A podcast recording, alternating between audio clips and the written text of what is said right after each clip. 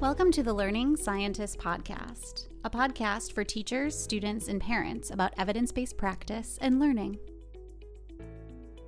This podcast is funded by the Chartered College of Teaching and listeners like you. To support our work and to gain access to exclusive content, check out our Patreon page at www.patreon.com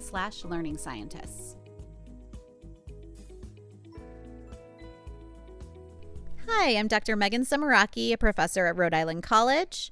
Hello, I'm Dr. Carolina Kuepper-Tetzel, and I'm an assistant professor at the University of Dundee in Scotland. And so we are here together, not literally here, but one of us in the States and one of us in Scotland, talking about some of Carolina's research and service learning projects because she has a lot of cool things going on in Dundee. And so I will let her tell you about her um, your teacher preparation research projects. Is that what you called it? Teacher preparation? Yeah, no, um, teacher knowledge and perception. Right, project. teacher knowledge yeah. and perception. Mhm. Great, Yeah. yeah. So why don't you tell us about that? So that is actually a project that I'm doing in collaboration with a researcher from the Open Universiteit at um, in the Netherlands, and what we want to find out is um, how effective uh, CPD workshops are for teachers. So what we do is before teachers attend uh, those workshops, um, workshops that, for example, we give as a learning scientist, but also I, I do some workshops on, on my own as well. But the, the content is always the same. So we talk about effective learning strategies from cognitive psychology and try to introduce this to um, teachers. And um, one question you could have is well, teachers um, sit there attend those workshops and how um, effective are those workshops? So are teachers going um, to leave the workshop with ideas on how to implement those strategies? Do they know more about those strategies than before the workshop? And um, more importantly are they going to um, recommend those new and more effective strategies to their um, pupils so those are the different um, variables we are looking at. So knowledge of the teacher of the strategies, um, if they're going to implement the strategies in their own teaching, and are they going to recommend the strategies to their students.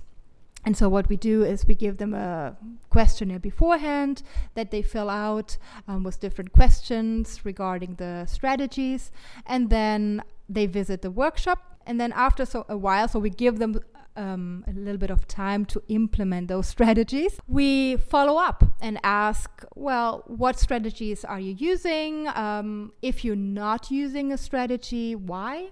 Is it just a matter of time um, that you didn't have the time to commit to try out something new, or is it something completely different? For example, it could be I don't really, um, I didn't really get uh, a real understanding of that strategy, and so I, I need more support here. And so we hope to get many teachers engaged in this project in order to, um, in the long run, really uh, improve those workshops for teachers so that they can get the most out of them. Yeah, and so you're just, if I'm remembering correctly, you're comparing the group of teachers who have gone through some workshop about strategies for effective learning from cognitive psychology. So you're comparing that group of teachers to a different group of teachers who hasn't um, gone through these workshops just to see how much they're actually doing these strategies, just sort of baseline without any specific CPD instruction. Yeah, that's that's a big hope that we get. Um, a yeah, that we get a good control group, as you just described, um, of teachers who did not attend any of the workshops. Um, to have that as as the baseline, as you say. Um, right now, um, so the the project started in September 2018, so just a couple of months ago. Um, right now, the numbers are quite low, but we hope to increase those numbers with time to make that kind of comparison. If we don't get as many people, um, in the control group, so to say. You can still make a pre post comparison for teachers who attended the workshops just to get a feeling for the factors that contribute for them uh, to implement the strategies themselves. Yeah, I mean, this sounds like a really huge research project where you're trying to get a whole bunch of people to engage across a long period of time. You probably need a really big sample size to really dig into all of this. It also sounds like you have a really cool qualitative component to this where you're looking to see increases in use of strategy, but then you're also looking to see, okay, if they're not using the strategy, why? Is it that the workshop isn't effective at explaining the strategy? Is it that the workshop isn't effective at showing the best ways to actually implement the strategy. So maybe the teachers go home thinking, wow, this is really great, but I don't actually know how this works in my classroom. Is it that they want to use it, but they don't have enough time, or they don't have support from their schools? And that can really kind of drive what how we change workshops and how we make them better or how we talk about these strategies if it's because you know time is a factor and school support is a factor or if it's just that we're not learning enough or whatever. It sounds really cool. Yeah. So that's why we added those open-ended questions in there so to, to get this kind of data as well. So to explore really the reasons behind um, their higher or lower understanding of a, of a um, uh, strategy, but also higher and lower uh, engagement uh, with the strategy in their own practice. Yeah, I mean, we tend to focus on quantitative research because when we're we're trying to measure learning and there you know we like the numbers we like the statistics but having qualitative components combined with quantitative components makes for some of the best research projects or even across different projects just attacking a question or a problem from multi, multiple different methodological angles is really good. We have this discussion in our department all the time, and some of our graduate students at Rhode Island College are getting really into combining qualitative and quantitative research. So it's very cool. Yeah, I agree. The thing is, too, if you come, uh, and you know this, right? If you come from mm-hmm. a quantitative background, so um, more heavily based on numbers, you know, uh, scores on an exam or scores on a memory test and so on. And the moment someone shows you qualitative da- data, you basically freak out. You're like, oh my God, what can I do with this now? What should I be doing with this, right? Um, mm-hmm. So, but um, in fact, combining those two aspects um, leads to a richer databases and can lead to better conclusions. Well, yeah, it's sort of like what we talk about when we do the workshops and talk to teachers all the time. It takes a village, right? So teachers. Uh, experiences with these strategies and context and students and their expertise, all of that really matters. And then also research and what we find in controlled settings, and then maybe sometimes less controlled settings when we go into the classroom, all of that really matters too. And so bringing things together from multiple different angles gives you the best picture and is the best chance for trying to make things better. And so the same is true for different uh, methodological, um, different different methodologies within research. A lot of us in research are not trained in both quantitative and qualitative, and so this is where collaborations need to take place. Yeah, I agree. I can tell you about a second project um, that I'm currently working on. Yeah, yeah. Tell us about it. So I do. Um, I use a teaching approach for my level four classes uh, or for my level four module. So here in the UK, level four means the, the final year of undergraduate studies. Mm-hmm. And um, I have a level four module that's called Service Learning, supporting schools with effective learning strategies. And what happens there is um, during the first part of this um, module, s- university students learn all about the different effective learning strategies from uh, cognitive psychologies uh, cognitive psychology. And as a reader of our blog, you know which ones they are. And um, so in the first half, then, the students um, read all the papers, um, try to understand the theories behind those strategies, and so on. And then, based on that newly acquired knowledge, they create tutorials, how to study tutorials for pupils in schools. And they actually then, in the second half of the semester, go into those schools and provide pupils with free um, how to study tutorials. And um, so one research uh, project that is attached to that service learning teaching that I do is also a pre post survey um, where we ask pupils in the schools what study habits they have prior for them to come in um, prior to actually attending a how to study workshop.